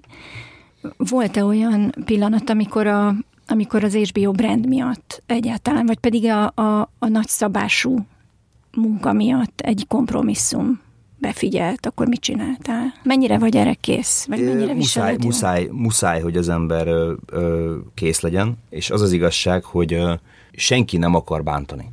Sőt, egy olyan helyen, mint az HBO, csak és kizárólag felemelni akarnak és támogatni akarnak, és akkor, amikor egy olyan helyzet előáll, mint például, amit a beszélgetés elején mondtam, hogy nehezen jön át a népzene, mert mi belőlünk érzelmet csal elő, de a nyugat-európai nézőből nem csal elő érzelmet, mert egy furcsa dallamot hall, amihez nincsen történelmi kötődése, akkor az az embernek a dolga ilyenkor, amikor visz egy ekkora produkciót, hogy megértse a stúdiónak az álláspontját, hogy ez most itt miért van. Mert olyan nincsen, tényleg nincsen soha, hogy azért van, mert téged bántani akarnak, vagy meg akarnak akasztani. Nem. Legszívesebben mindenre azt mondanák, hogy hajrá, mert hisznek benned, és amiben nem tudják azt mondani, hogy hajrá, az ember feltérképezi, hogy itt valójában mi a problémának a gyökere, és egy olyan megoldást próbál találni, ami kielégítő a stúdió számára, és az ő maga számára is. Például az, hogy akkor nem egyértelműen csak oda van rakva egy népzenei dallam, hanem Asher Goldschmidt-tel, aki a fantasztikus zeneszerzője a sorozatnak, és egy nagyon-nagyon jó barátom már vált a folyamat alatt. Elkezdünk azon dolgozni, hogy csinálunk egy olyan dallamot, amiben a magyar néző megérzi a népzenei hatást, de ugyanakkor viszont érzelmeket csal elő egy nyugati fülnek is. Tehát inkább azt mondanám, hogy az Antal Nimród mondta azt egyszer, hogy állj kidózni az élettel, és nekem ez nagyon tetszik, ez a duma. Nem olyan fajta kompromisszum, amikor bármi olyasmit kell csinálni, amit nem akarok, nem volt. Ilyen fajta volt, amikor meg kellett értenem azt, hogy az, ami belőlem önazonosan jön, most ez itt éppen az 1000-ből 1 eset, hogy piacilag valahogy ez itt éppen lehetetlen. Gondoljuk át, hogy hogy lehet ezt hatásosan megcsinálni ott, de közben önazonosan megcsinálni itt. És akkor, amikor ezekkel a megoldásokkal előállsz, akkor egy profi producer, egy profi stúdió mindig támogató veled szemben. És milyen volt felkelni a forgatás első napján? Az volt, hogy ittam egy kávét, nagyon korán keltem, bementem a zuhanyba, és a zuhanyba kihánytam a kávét, és aztán a zuhany függönyön keresztül hallottam a barátnőmet, hogy kérdezi, hogy minden oké-e, és mondtam, hogy én csak izgulok, és azt mondta, hogy ne izgulj, minden rendben lesz, csinálok egy rántottát. És aztán utána... Még egy hányás? Már csak a gondolatától is. Nem, képzeld el, hogy megettem, és nagyon-nagyon jól esett, és úgy kiengedett az ajtón a legnagyobb szeretettel, és emlékszem arra, hogy elindultam lefelé a lépcsőházban, és azon gondolkoztam, hogy mennyire csodálatos, kiváltságos, tényleg fantasztikusan szerencsés életem van, és mennyire a tenyerén hord a sors, hogy egy olyan fiúnak, mint én, aki 5 éves korától tudja, hogy mivel szeretne foglalkozni, abstart csalódás az élet első fele. Mert még nem olyan, mint amit elképzelt magának. És én nem voltam soha keserű, alkatilag nem vagyok olyan, de volt bennem egyfajta csalódottság, hogy még mindig nem úgy élek, ahogy szeretnék, hiszen még mindig nem ilyen típusú produkciókat viszek, amiket írok és rendezek, és ahol egyfajta utazásra hívom a közönséget, és remélem, hogy végig élvezik. És lefele ment a lépcsőházba, azon gondolkoztam, hogy most ér véget ez az előtte fázisa az életemben, és amikor kilépek lent az ajtón, a kapun, csak rajtam áll, hogy az utána fázis az milyen lesz. És ez úgy nagyon, nagyon motivált engem, és kimentem az ajtón. És nagyon fontos volt egyébként, hogy ezt a mai napig meséli az Ági, hogy levittem a szemetet lefele menet. Bizonytalanság nincs benned? A premiérrel tekinted? Vagy mivel? Általában, mert eddig tehát nem árultál el egyszer se olyat, bármivel kapcsolatban, hogy bizonytalanság lenne benne. Hogyne lenne, ne viccelj, mert persze, hogy van. De milyen területére vagy? Hát hibán? Például az alkotással kapcsolatban, vagy akár hogy elég jó-e, amit írsz? Folyamatos bizonytalanság van, de az a egyetlen gyógyír van a bizonytalanságra, hogy visszakerülni és még többet dolgozni. Tulajdonképpen én az első draftot vagy verziót azt mindig lendületből szoktam írni, és utána újraírom, és több mint 30-szor írtam újra minden epizódot a Besugóban. Úgy képzeld ezt el, mint hogyha az első verzió, amit írsz, az tele lenne sebekkel, és akkor csak azokat a sebeket látod, amik világosak, és ha még jobban megnézed, akkor még több sebet látsz rajta, és egy ilyen sebgyógyítás mindig az újraírás. És mindig nem vagy boldog, és mindig bizonytalan vagy, és akkor megint újra dolgozod, kidobod azt a mondatot, ide egy vesszőt raksz, és nem egy pontot, oda egy pontot raksz, és nem egy vesszőt. Itt jelzed a színésznek azzal, hogy döltre változtatod a szöveget, hogy ez az, amit szeretnéd, hogy megnyomjon hangsúlyban majd ezt a mondatot. És azt tanultam meg, hogy a bizonytalanságokat, szakmai bizonytalanságokat úgy lehet kezelni, hogy csak befele fordulsz, magaddal foglalkozol, azzal foglalkozol, hogy mi az elképzelésed, amit meg szeretnél valósítani, és még többet pakolsz abba, hogy még több energiát, még több időt, még több szeretetet, még több törődést, hogy az úgy jusson el a közönséghez, hogy büszke lehetsz rá is. Érdekes dolog, hogy rokon valahogy a bizonytalansággal az a fajta elégedetlenség, hogy az ember nem tudja elengedni, amit ír, és folyamatosan elégedetlen vele. Mindig azt érzi, hogy még tudtam volna jobbat, és azt tanultam meg, hogy az valahogy egy készség önmagában, hogy el tud engedni, amit írtál. Szóval, hogy most azt hiszem, hogy ez a beszélgetés már akkor jön ki, amikor a Besugó már megy. Pont igen. De ugye úgy rögzítjük, hogy még nem jött ki. És nyilván nagyon izgulok, egyébként borzasztóan le vagyok terhelve, ezért kellett az előbb megállni, hogy igyak egy kávét, és ne haragudjatok ezért még egyszer. Valójában nincs időm izgulni, de közben borzasztóan izgulok, de tudom azt, hogy ennél többet ezen a pontján az életemnek fizikailag nem tudtam volna dolgozni ezen az egészen. 4 évig tulajdonképpen heti 7-szer dolgoztam, 10-12 14, néha 16 órás napokat, és azt tudom, hogy se fizikailag, se művészileg, se lelkileg egyszerűen nem volt bennem több, mint amit most odaadok. És szerintem ez tök oké, hogy ezt beismered. És akkor, amikor ezt beismered, akkor valahogy megszabadulsz azoktól a félelmektől, amik bénítanak. Nem tudom ezt ennél precízebben elmondani, remélem. És a forgatás az még megerőltetőbb volt számodra testileg? Nagyon, nagyon tettem róla, hogy testileg ne legyen az.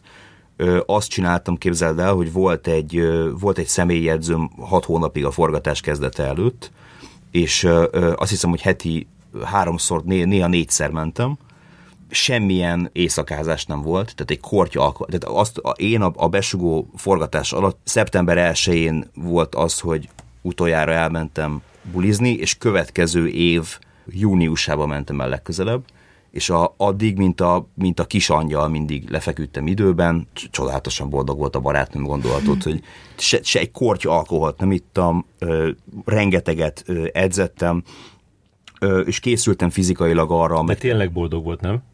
Mindig az. Hát nem, szerintem szeretik a lányok, amikor megbízható vagy, meg beszámítható. Ja, persze. Hát most is boldog, ne aggódj, most is megbízható vagyok. És tehát én fizikailag így készültem az egészre, és amikor fizikailag rendben vagy, életem legjobb formájában voltam 6 hónap munka után, amikor elkezdtük a Besúgót. Aztán a vágószoba ezt megöli. Tehát akkor meg ugye az történik, hogy így átmegy az egész hájba, borzasztó, szörnyű. Milyen kajákat nyomtál vágás között? Figyelj, következő volt, hogy nem csak a kaja, hanem hogy ugye volt úgy, hogy az első és a második részt párhuzamosan vágtuk, ami úgy nézett ki, hogy mászkáltam a vágószobák között, és az egyikben a Maklili vágó ült, a másikban a Kis Vanda vágó ült, és a Maklilinél Coca-Colát ittam, a Kis Vandánál meg málnaszörpöt, és olyan aranyos volt a Vanda, mindig bekészítette nekem, még volt, hogy ennivalót is. Szóval így készültem testileg az egészre, és az van, hogy amikor fit vagy, akkor a lelked is más, tehát akkor sokkal nyugodtabban állsz hozzá dolgokhoz, nem lehet kihozni a sodrodból olyan könnyen. Egyáltalán az, hogy minden nap ugyanakkor fekszel le, az rengeteget dob. Ha az, ahogy szokták mondani, a tévémacival történik elég korán, és akkor elég korán kelsz, az még pláne. Tehát úgy rendben voltam minden szempontból akkor, amikor elkezdtük a folyamatot. Ami nem azt jelenti, hogy ne fáradtam volna el borzasztóan. Életemben nem voltam olyan fáradt, mint a forgatásnak a végére. Soha életemben. De közben az a fajta jóleső fáradtság volt, hogy tudtam, hogy amiről álmodtam kisfiú koromban, azt most megvalósítom, és valahogy a lelkemben az a kisfiú, aki még mindig ott van, örül. Mennyire érzed áthallásosnak ezt a mondatot? Ezt a nem szeretném, hogy egyetlen leválthatatlan ember legyen az ország élén. 2 nappal a választások előtt mutatja be az HBO. Az, hogy 2 nappal a választás előtt jövünk ki, az egy olyan HBO döntés, ami nagyon messze született meg Magyarországtól, 61 piacra nézve. Ez nem egy szándékolt dolog, hogy pont ekkor jövünk ki, ez az életnek egy ilyen nagyon vicces fintóra, amikor 4 évet dolgozol valamin, és akkor pont így jön ki a lépés. A mondattal meg az a helyzet, hogy nagyon sok más mondatot is lehet tudnánk emellé írni, amiben ugyanennyire érezni egy... Az áthallás szót nem szeretem, mert az úgy hangzik, mint hogyha az ember aktuál politizálna, amiről szó sincsen. Én inkább azt szoktam mondani, hogy releváns. És ugyanennyire relevánsnak érzem az írónak a személyét, aki együttműködik a rendszerrel. Nagyon sok minden van, ami hangulatában ebben az országban nem változik, de nem 30 éve nem változik, hanem 100 éve nem változik. Akkor, amikor ilyen mondatokat idéznek nekem, akkor én mindig arra szoktam gondolni, hogy ma már nem néz együtt a család szinte semmit, és ezt mondtam már máshol is, hogy mindenki a saját demográfiájának megfelelő dolgot néz, amit kiajánl neki az applikáció egy külön képernyőn. És látunk olyan családokat, ahol a gyerek a telefon nyomogatja, a nagyi a tévéiradót nézi, a 2 szülő meg egymás mellett fekszik, és egy-egy iPad-en a saját demográfiájának megfelelő dolgokat néz. És vannak köztünk ilyen láthatatlan falak, amik fölépültek tulajdonképpen a streamingnek köszönhetően is, vagy annak, ami ott van. És a nagy kérdés az, hogy éred azt el újra, és most fogod megérteni, hogy miért nem megkerülöm a kérdést, hanem ez egy válasz arra, amit felvetettél, hogy éred azt el újra, hogy az egész család ugyanazt a képernyőt nézze együtt, ahogy együtt nézte a Tenkes kapitányát, ahogy együtt nézte a Sándor Mátyást a Bújtorral, ahogy együtt nézte a nem tudom mit, és aztán utána egy jót beszélget. És az, hogyha az ország sorsáról, az ország múltjáról gondolkozik egy sorozat úgy, hogy az a mindenféle generációnak érdekfeszítő még most a jelenben is, azt szerintem leülteti az embereket megint egy képernyőhöz, és nekem a legnagyobb bók, amit bárki mondhat, tényleg az ilyen előszkrínerek kapcsán már kaptam ilyet, és a szó legszorosabb értelemben könnyekig hatottam, hogy együtt ültünk.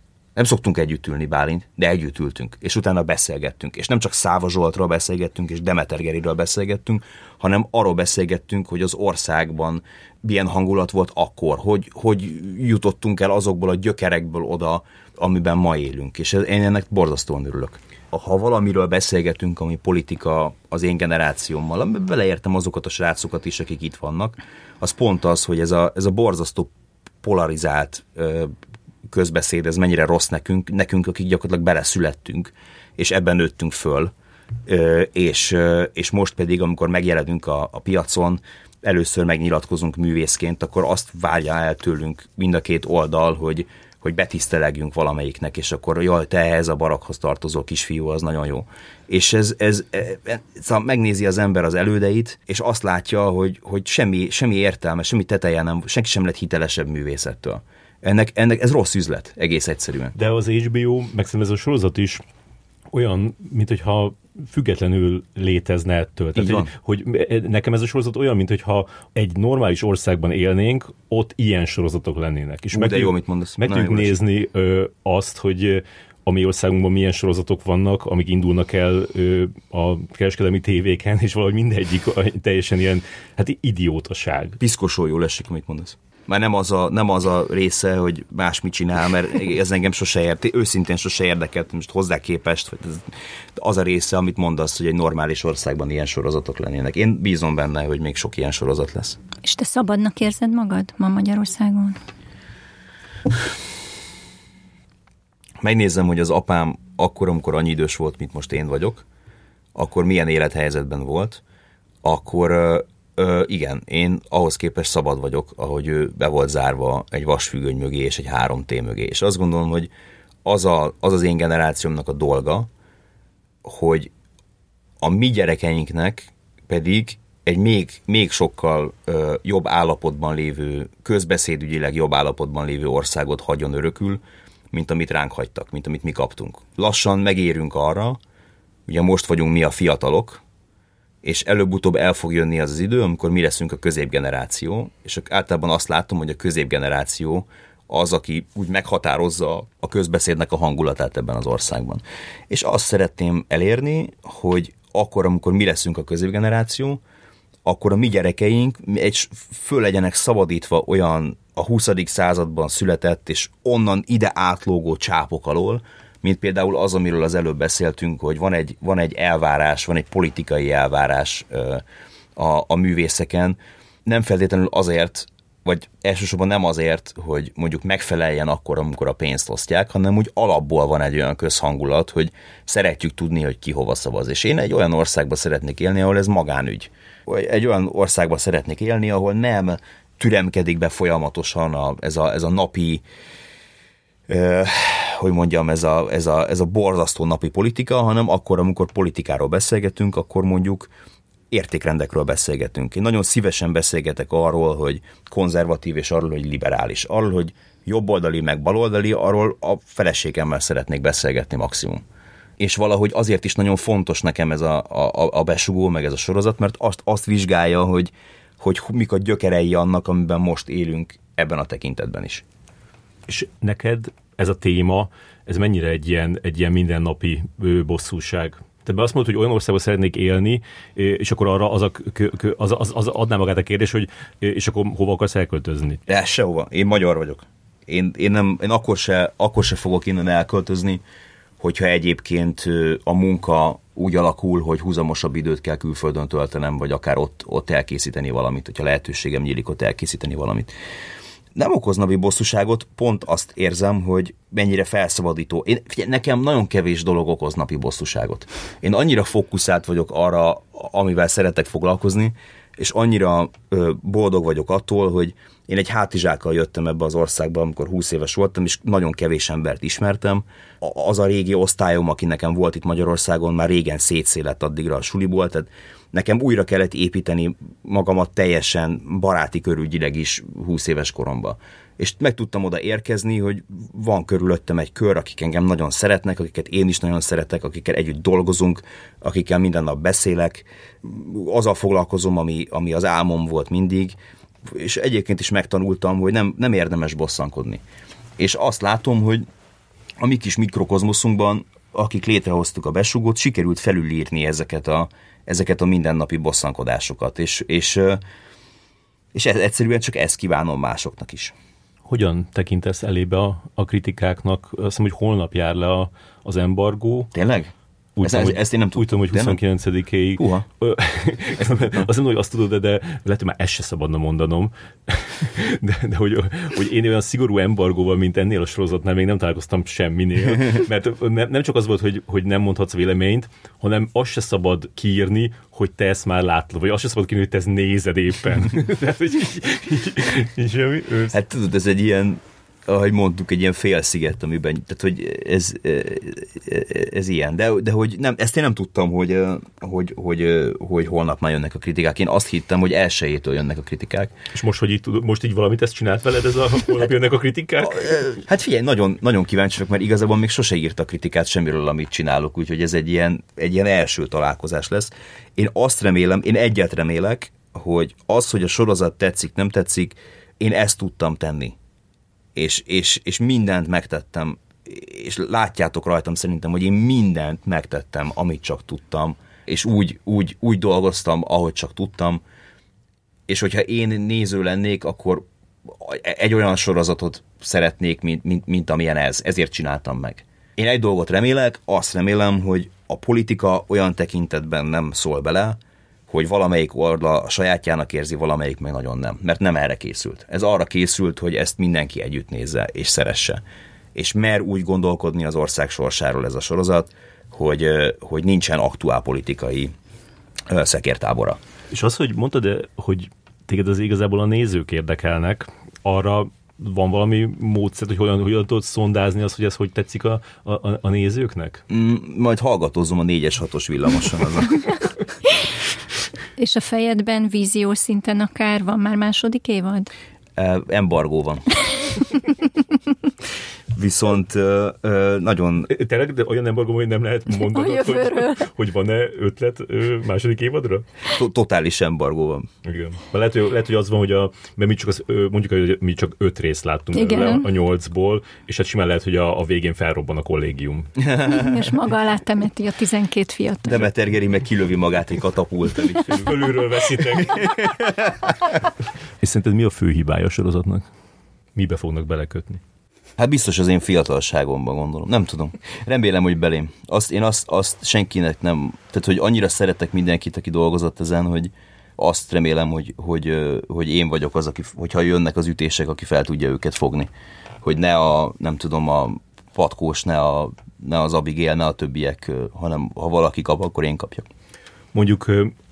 amiatt is szerencsés helyzetben vagy, hogy Magyarországon az HBO valami olyan kapcsolatot tud kialakítani az újságírókkal, hogy gyakorlatilag mindenki a saját gyermekének érzi a magyar HBO sorozatokat. Tehát, hogy ha erről valaki rossz kritikát ír, az olyan, mintha a saját gyerekét fejbe rúgná. Meglátjuk holnap. Na, nekem nem volt semmi bajom a sorozattal, viszont, hogyha kellene hibát találni benne, akkor én azt például tudnám mondani, hogy a női karakterek nem elég hangsúlyosak. Aha.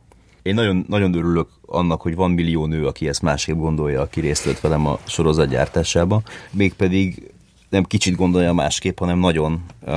és abban annak is nagyon örülök, hogy olyanok, mint a Petrányi Viki, vagy a Závorszky Anna, akiknek nagyon adok a véleményére ebből a szempontból.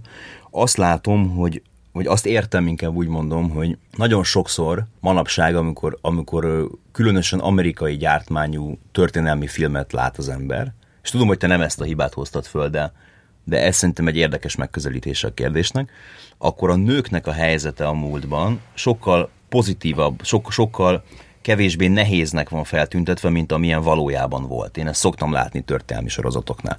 És azt gondolom, hogy ez olyan, mintha a jó irányba haladtunk volna emancipáció ügyileg és egyenjogúság ügyileg, de valójában az van, hogy sokkal fontosabb lenne a most 12-14-16 éves lányoknak megmutatni azt, hogy honnan jutottunk hova, és még mindig mennyi út van előttünk ahhoz, hogy minden fasza legyen.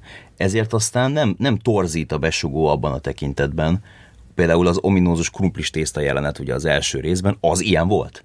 És nincs hazugság ebben az egészben, viszont a mai fiataloknak, nekünk már elképzelhetetlen, hogy így viselkedj a barátnőddel, és nagyon érdekes volt forgatni, mert a Patkós borzasztóan érezte magát közben. És én nagyon örülök, hogy borzasztóan érezte magát közben, és nagyon örülök, hogy sikerült a jó irányba lépni ezzel az egésszel, és azt remélem, hogy talán inspiráló lehet a sorozat ebben a tekintetben, hogy látjuk, hogy milyen volt a nőknek a helyzete 1985 Magyarországán, és látjuk, hogy ehhez képest hol tartunk. És mit lehet tudni a sorozat külföldi forgalmazásáról? Hát a Magyarországon kívül még 60 országba kerül el, ezek közül az egyik az Egyesült Államok, tehát az önmagában annyi államú, mint hogyha, nem tudom, sokkal több országba menne. Ugye angol szinkron és spanyol szinkron lesz hozzá. Ez egy új trend, ugye, hogy ezt is nyújtsa a csatorna. És ugye hát Latin-Amerikában is menni fog, ugye alapvetően a spanyol szinkron nem Spanyolországra készül, hanem arra az óriási piacra, ami ott van. És hát az nagyon érdekes, hátborzongatóan érdekes szerintem, hogy elsőjén mindenhol egyszerre jön ki. Tehát megnyomnak egy gombot központilag, és pak! És akkor mindenki egyszerre tudja követni a világon, ami szerintem nagyon izgalmas. Hát ez nagyon durva. Ja. De akkor tényleg én ezt komolyan kérdeztem, hogy van-e valami stratégiád arra, hogy hogyan fogod szondázni a közönséget, mert ez tehát a 4-es, 6-os aztán nem lesz elég, főleg, hogyha Latin-Amerikába is megy. Valamit irigylek a színházban, az pont ez a fajta ilyen azonnali visszacsatolás. Ugye, hogy ott van a közönség, és így érzed a lélegzetvételét, meg a szemét látod. Engem nagyon behatárol minden más szempontból a színház, színpad akkor, amikor másokat felszabadít. Tehát én nekem egyáltalán nincsen oda semmilyen ambícióm, de azt az egy dolgot irigylem, hogy azonnali találkozás van a közönséggel. Chilében nem fogok találkozni azzal a nem tudom, kávézó tulajdonossal, aki esetleg végig izgulja ezt az egészet. Ne adj Isten, berak egy kis eddát utána. És ez nem jó. De én nem tudok olyanokat mondani, hogy nekem kielégületlenség érzésem van. Hát ha valaki ne panaszkodjon, az én vagyok. Engem a tenyerén hord a sorsferi. Tényleg. Spotify-on majd csekkolhatod utána, hogy nem tudom, az akarat, meg a mocskos idők, mennyire ugrik meg a szám. Dead or Alive. Tényleg, ezt nehéz volt megszerezni? Dead or Alive sláger. Van egy ember, aki ezzel foglalkozik, hogy jogosítat, és én abban a nagyon szerencsés helyzetben vagyok, hogy nem kell belelássak abba, hogy nem is tudom. De adtál egy listát, vagy ezt más ez nagyjából úgy volt, hogy voltak dalok, amik már a forgatókönyvben jelezve voltak, hogy itt ennek kell megszólalni. Ilyen volt pont a Kölyköd voltam, ugye, ami a kislánynak, meg az apjának a flashbackje után jön be. Mindenhol máshol, meg az volt, hogy az adott epizódnak a rendezője tudja hozni azt, hogy itt mit szeretne, és akkor tulajdonképpen erről egyeztettünk, de olyan is volt, hogy a forgatókönyvben jelezve volt egy konkrét nem én vagyok, aki valamit akar, ami most a Scarface vetítésnél van, az eredetileg nem ott lett volna, hanem sokkal később egy másik jelenetben, amit még nem láthatok, és egyszerűen jobban működött ahhoz a jelenethez. Azt nagyon élesen meglátta a Bence, ez nagyon jó volt ott. Nekem a habitusod alapján, meg ahogy beszélsz, Antal Nimród jut eszembe. Ezt mondtam már más is? Hajaj, ez így üldöz, és ez iszötösen jól esik, ennél nagyobb bókot egyébként nem tudok elképzelni. Ezt mondta már nekem a Szatyor is, aki ugye a Vízkist fényképezte, meg az Ifjabbik Hutlassa, aki készítette a Nimrodat, írtó jól esik, mert 9 éves voltam, amikor a Control kijött, és akkor bementem Franciaországban az iskolába, és mondta a tanítóbácsi, hogy képzeld el, hogy egy magyar film van Kámban. És olyan nagyon jó volt, és teljesen kisfiúként ez így megdobta az agyamat, hogy lehet olyat csinálni, hogy itt csinálsz valamit, ami ott is működik, és ott is értik, és így. Ez nagyon jó érzés. Egyébként is sose találkoztat, hogy nem tudok ezzel mit kezdeni, mert nem raktam még eleget le az asztalra ahhoz, hogy én egy ilyen hasonlítgatásból jól jöjjek ki, tehát nincsenek igazából teteje, de azt tudom, hogy amikor csináltam a Besúgót, akkor beleraktam olyan snitteket, ahol így beköszönök azoknak a filmkészítőknek, akik én rám nagy hatással voltak. És akkor tele van olyan kis hát magyarosan szólva easter egg-ekkel az egész, amiket csak az a filmkészítő ért, aki csinálta azt a snittet, amit újra megcsinálok azért, hogy tisztelegjek egyet neki. És rögtön az első részben van egy olyan, amikor Demeter Geri beszél az édesapjával a vonatállomáson, telefonfülkéből, és utána úgy indul el a telefonfülkétől, hogy így leesik a telefonkagyló, és ez így beleesik ugye a képbe, és ott himbálózik, és az az éles és életlen mögötte, ami történik. És ugye ez a Viszkisben is van egy ilyen sít, amikor a Viszkis elengedi a telefont, és hát egy csomó ilyen utalás van benne, ami tulajdonképpen egy ilyen beköszönés. Azt elmondod, hogy kik figyeljenek oda? Most véletlen beletenyereltünk a Nimrodba, de ez igazából köztünk van. Mondjuk el, hogy akinek tetszik ez a beszélgetés, meg ez a műsor, az tud támogatni minket. Ha esetleg annyira tetszik, hogy ilyen frusztrációt okoz benne, hogy mit tehetnék én ezekért, vagy magamért, hogy úgy érezzem, és akkor erre van egy Patreon oldalunk, patreon.com/filmklubpodcast, és akkor ott beletállítani egy havi összeget, és akkor utána, hogyha már ez az érzés elmúlik, akkor ezt le lehet állítani. De reméljük, hogy sosem múlik el, hiszen mi mindig jövünk új adásokkal. Volt egy hír arról, hogy amikor az Aranyélet felkerült az amerikai HBO-ra, te tudsz arról, hogy az mennyire volt sikeres, vagy nem. Hányan nézték? Nem tudom. Őszintén szóval azt annyit tudtam, hogy Amerikában is vetített. De az, hogy fölkerült az ottani platformra, azt mondod? Igen. Azt hittem, hogy... Meg a társasjáték is. Volt egy pár éve volt. Hallottam erről, de nem, semmi konkrét utat nem tudom. Ez is tudod, a döntés része, hogy nem ott élsz, nem azzal foglalkozol, hanem azzal foglalkozol, hogy minden apró kis simítás jó legyen abban, amit csinálsz. Téged nem nyomasztanak azzal, hogy figyelj, rosszul nézünk ki Argentinában, nem lájkolták be elegen a széta. Nem. De nagyon kíváncsian várom ettől függetlenül majd a számokat, hogy hol mi van. És most így a kreatív energiáidat teljesen rátetted erre a sorozatíró sínre, lehet mondani? Tehát most a kisjátékfilm, nagyjátékfilm nincs. Eltörpült, vagy elhalványodott? Hát az a kisjátékfilm, bízom benne, hogy többet nem... Az lenne a pánk, visszamenni egy jó jól megmutatni a friss húsosoknak. De hagyjam, tényleg nem. Egyébként sajnálom, hogy volt egy, a Franciskával az a Koller Éva meg az Elszámolni való, az igazából egy trilógia, és a köztes darab nincs kész, ami összeköti a kettőt, az a 60-as évek, és ugye így aztán tehát ez 3 különböző nő, és összeállna a fejedbe, hogy ez egy nagymama, egy édesanyja és egy unoka, ugyanabban a pillanatában az életnek. És ezt én így megterveztem, amikor elkezdtem rövidfilmezni, hogy majd az így összeáll a 3,5 órás rövidfilm egy ilyen másfél órás nagyjátékfilmé, és akkor az is úgy egybe van. De hát most más lehetőségek adódnak, szóval most nem látom a közeljövőben, hogy ezt befejezzük. A nagyjátékfilm az meg egy érdekes dolog, az bennem naponta változik szinte, hogy mit gondolok erről, mert bizonyos tekintetben persze, tehát nagyon vágyom arra, hogy ne 8 órában meséljek, hanem kipróbáljam magamat 90 percben. Szóval, hogy az nekem nagyon érdekes lenne, és tudom is pontosan, hogy mit csinálnék, amit magam írok.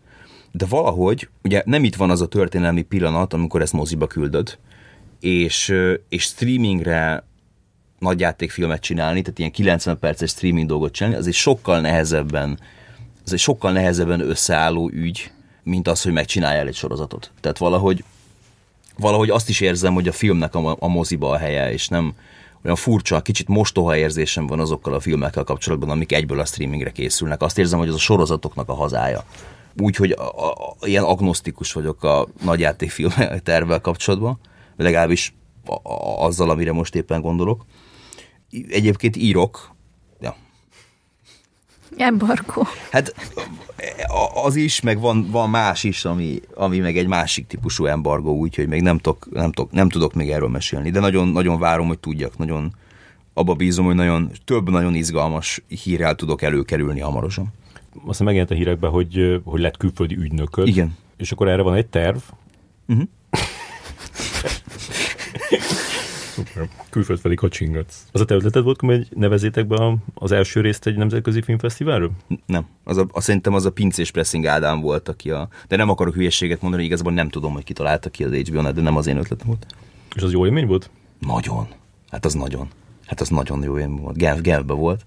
Nagyon régen, a Covid miatt is nagyon régen utaztam, és ugye annyira össze-vissza nőttem föl gyerekkoromban, hogy valahogy az elmúlt 10 évben én nagyon keveset hagytam el ezt az országot, furcsa mód.